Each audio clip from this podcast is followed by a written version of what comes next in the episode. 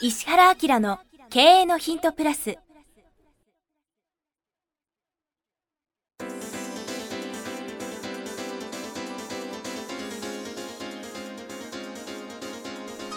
ポッドキャスト石原明の経営のヒントプラスは勝てるビジネスモデルや売れる仕組みの作り方。経営者や起業家が持っておくべき能力とその磨き方。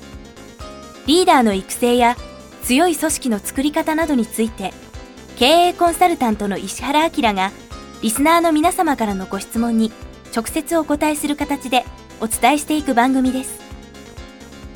企業を継続発展させるためのノウハウを提供する日本経営教育研究所がお届けいたします。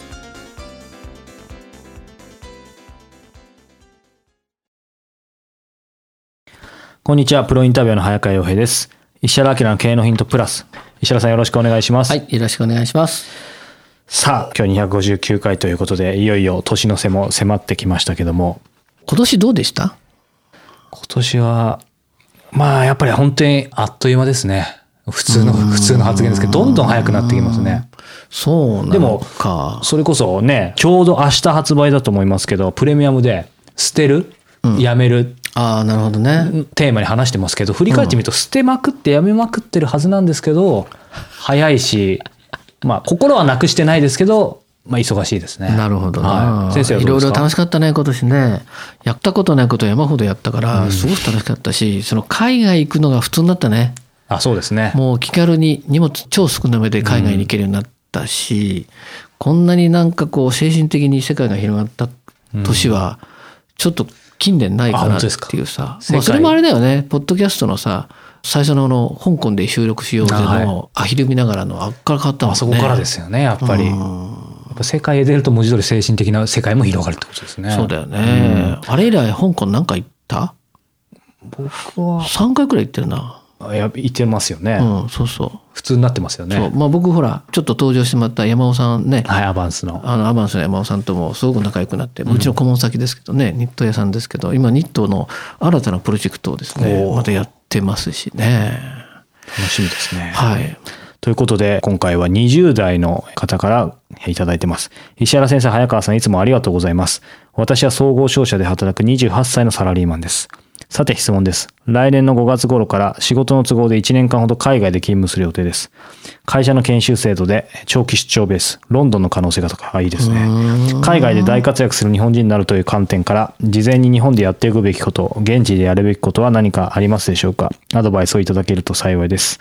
追伸私の祖母の家が福岡県の柳川市。水郷柳川ですかねこれ、というところにありうなぎが有名です。あそういうことか。祖母の家に遊びに行くと必ず若松屋というお店のせいろ蒸しの出前を取ってくれます。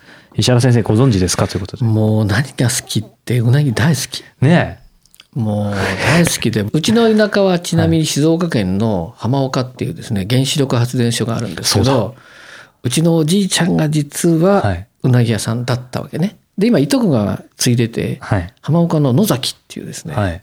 もうこのうなぎが口に入れるとね、溶けるんですもうちょっとよだれが出てますよね。はい、もう思い出しちゃった。あの、野崎って言います。はい。今、御前崎市になっちゃってるんだけどね。はい。で、浜岡町の野崎ってネットで引いてもらうとですね、あるかどうかわかりませんが、非常に美味しいのを思い出してしまったけど、どうしてくれるんだっていう僕感じもどうしてくれるんだ状態ですけどね、ちなみにこの若松屋せいろ蒸しの出前ってことですけど知らない。あじゃあ今度行ってみると今度行ってみよう。ねえはい。ということで今追伸の方に引っ張られましたが、はい質問は？質問がはい、もう一回飛んでし言いますよ、まいました。はい。海外で活躍する日本人になるという観点から、事前に日本でやっていくべきこと現地でやるべきことは何かありますでしょうか、うことで。人海外志向なんかね。そうなんですね、えーだからそれ申請してロンドンとかいいな。いいですよね。28いいね。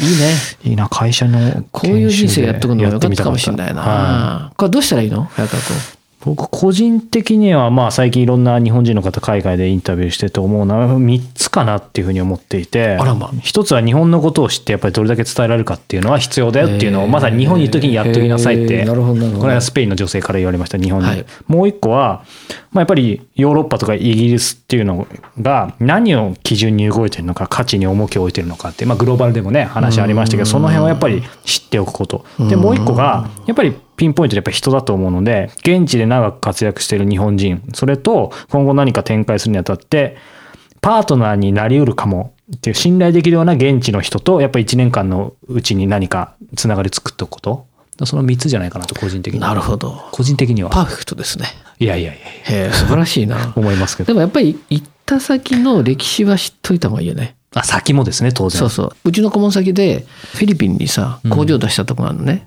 福井の田中社長って言うんだけど、なかなかいい社長になりましたけど、はい。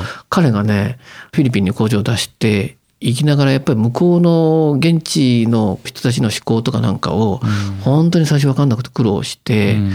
多分ね、フィリピンに関して出てる本全部読んだっつったな。30冊から40冊全部、その、目を通したっつったよ。うん。フィリピンってなんでフィリピンっていうか知ってる？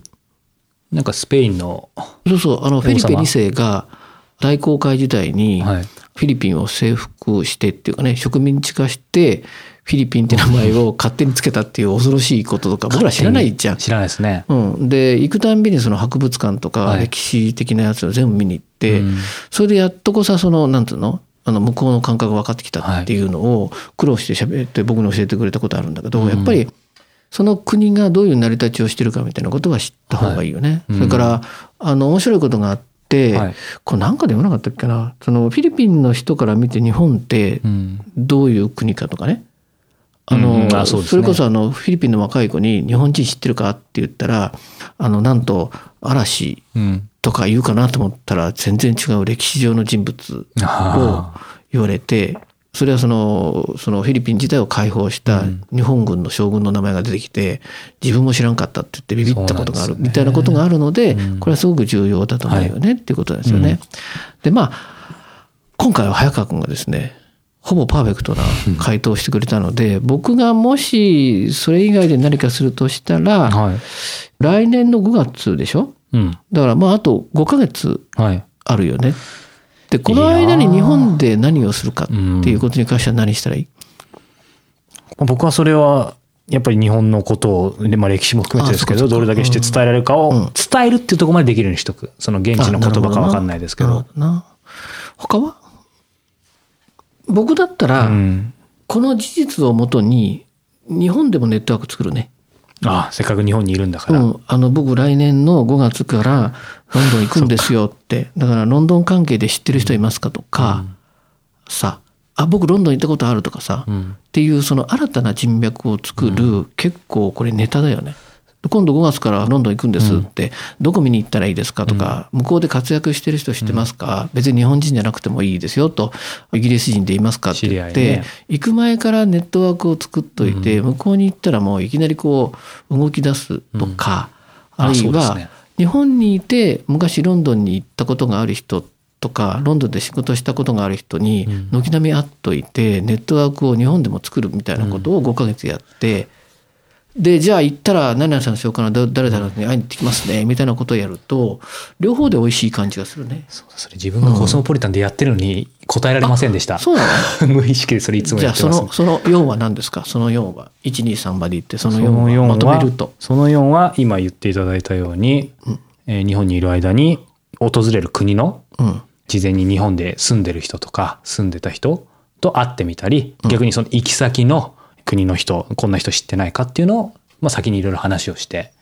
つながりを作っておくってことですよね。ほんで面白いよね。今会ってますみたいな LINE とかやったらおかしくない？あいいと思いますね。おお元気かみたいなことになるから、これ自分がまたその人たちの人間関係をん。再構築するような感じになったりするでしょ、いやそうですね。3年ぶりに行ってみたらいましたよ。何々さんの知り合いがつって、今から写真送りますねとか言ったらそこはまた復活するよね。そうですね。ほんと復活させるような人間関係の中に自分が入ってくると、単発じゃないから非常にまた面白いそうですね。よね。うん。じゃあ次回はまたなんか何さん来いって言ってますよとか言ってその人とまた行くとかみたいな感じになると、結構面白い。しかもまたロンドンだから絶対いろんな人いるし。ロンドンずるいよな。最高ですよしかもヨーロッパでね、どこでもまた近くで会えるし。うーん。もう前途洋々じゃないですかね。できればうん。グローバルを聞いていただいて、そうですね。ヨーロッパってこういうふうに成り立ってるよみたいな面白いこと言ってるじゃん。社会全体がこういうことに対してグリップしてるよみたいなことも分かっとくとまた広がるので、うん行く前にはこれはグローバルを聞きとくっていうのも5番目としては重要かもしれない、そうですね。あと5ヶ月ありますからね。うん。ぜひぜひまた、逆にね、この方ロンドン行ったら、僕らもどっかでお会いしたら面白いですね。え？や相当面白いことやってくれて、はい呼んでくれるんだったら行かなくもないよねって話やね。はいきちんと石原さんがそこに。ネットワークをちゃんと作って、はい釘を刺待ちしてくれました構えて待っててくれたら行かないこともないかもしれはないいと。ハードルをちゃんと上げました。はいということで、おそらく今年最後の配信ということで、ね、来年もまた皆さんに楽しんでいあただけるよのうに。まあ多分来年も新しいことをいろいろやっていく中でそのポッドキャストの公開収録はもっともっとこう面白い回になると思うんだよね。でもうその、まあ、最近その早川君にもいろいろこう手伝ってもらいながら僕今インキュベーション系の仕事いっぱいやってるんだよね。だから未来の社長っていうか、うん。事業経営者とか事業責任者の数が今足んなくてさ。だからビジネスモデルとかはいっぱいあるんだけど、はい。問題はそれをこう動かしてくれる人がいないのでとにかく割と思わん方ははい。なるべくですね、まあ、3%クラウンの勉強会東京名古屋大阪で毎月やってるし、はい。そのポッドキャストなんかの公開収録もやってますから、ぜひぜひ僕面白いですよみたいな感じで売り込みをしてほしいね。そうですね。イビサに行った時にねクラブでこれねグローバルで言ってるけど世界中の金持ちが来てるでしょ、はい。でそこで VIP のね席にお金握って入ってきてですねそこが実はマッチングの場になってるんだよね、だからそういうリアルなこうことができたらすごくいいなと思ってるんで、そのうちあのポッドキャストの公開収録にはイケてる経営者結構たくさん呼んでくるから、そこに自分が売り込みたいスキルを持ってるとかなんかあのパフォーマンス持ってる若い人たちの出会いの場みたいなものをちょっと作っても面白いかなっていう感じがするな。来年はどんな展開になるのか、僕もまだわかりませんが楽しみにしたいと思います。はいということで、石原明の経営のヒントプラス、今日は第259回をお届けしました。石原さんありがとうございました。はいありがとうございました。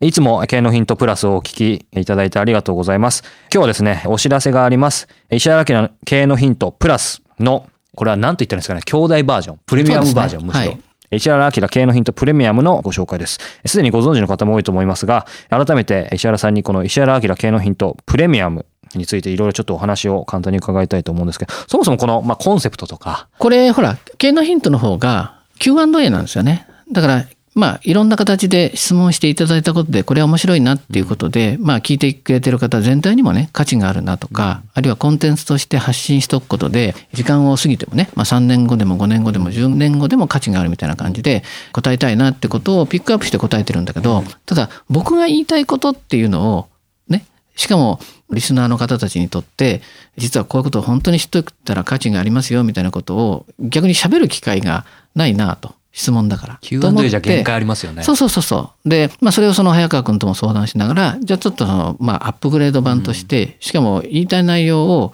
もうしっかり伝わるぐらいっていうことで、まあメインコンテンツが40分だもんね。で、まあそういう意味では、これを喋りたいですみたいなことを配信し始めて、もうこれが何回ぐらいだっけ？もう30回以上やってですよね。それからコンサルタントとして最近非常に面白いなと思ってる僕のコンサルタントの目で見た企業とか、あるいはその個人でも面白い取り組みとかこれってマーケットに訴求するよねみたいな、ね、ことを話すのが注目の企業と。ビジネスモデルうん、あとやっぱり本はすごくいいものがあるじゃないですか。なんでおすすめ本っていうのを、僕なりにこの本はなんでおすすめなのみたいな。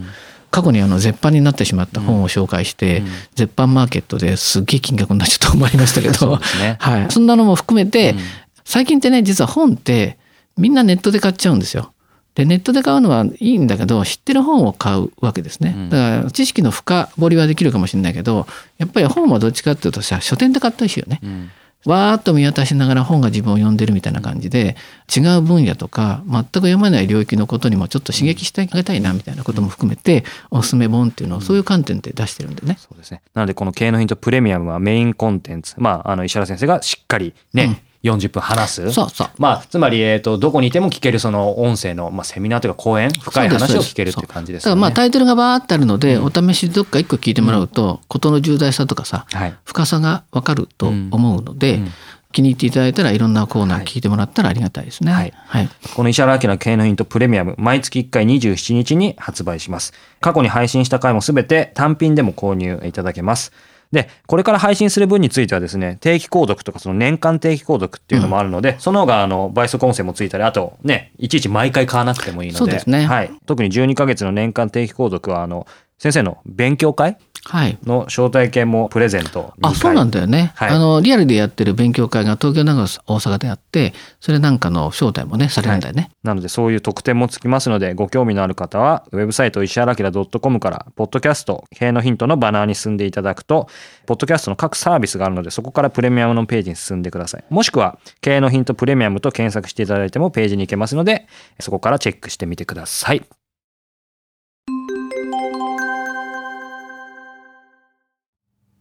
番組よりお知らせがございます。当番組は第1回より無料で公開しておりますが、番組回数の増加により、ポッドキャストの登録数の上限に達したため、iTunes やポッドキャストアプリで、すべての回をお聞きいただくことができなくなっております。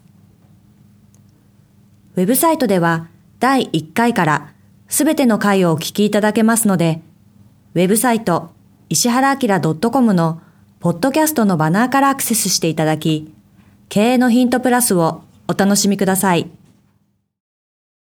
今日のポッドキャストはいかがでしたか？番組では石原明への質問をお待ちしております。ウェブサイト石原明 .com にあるフォームからお申し込みください。URL は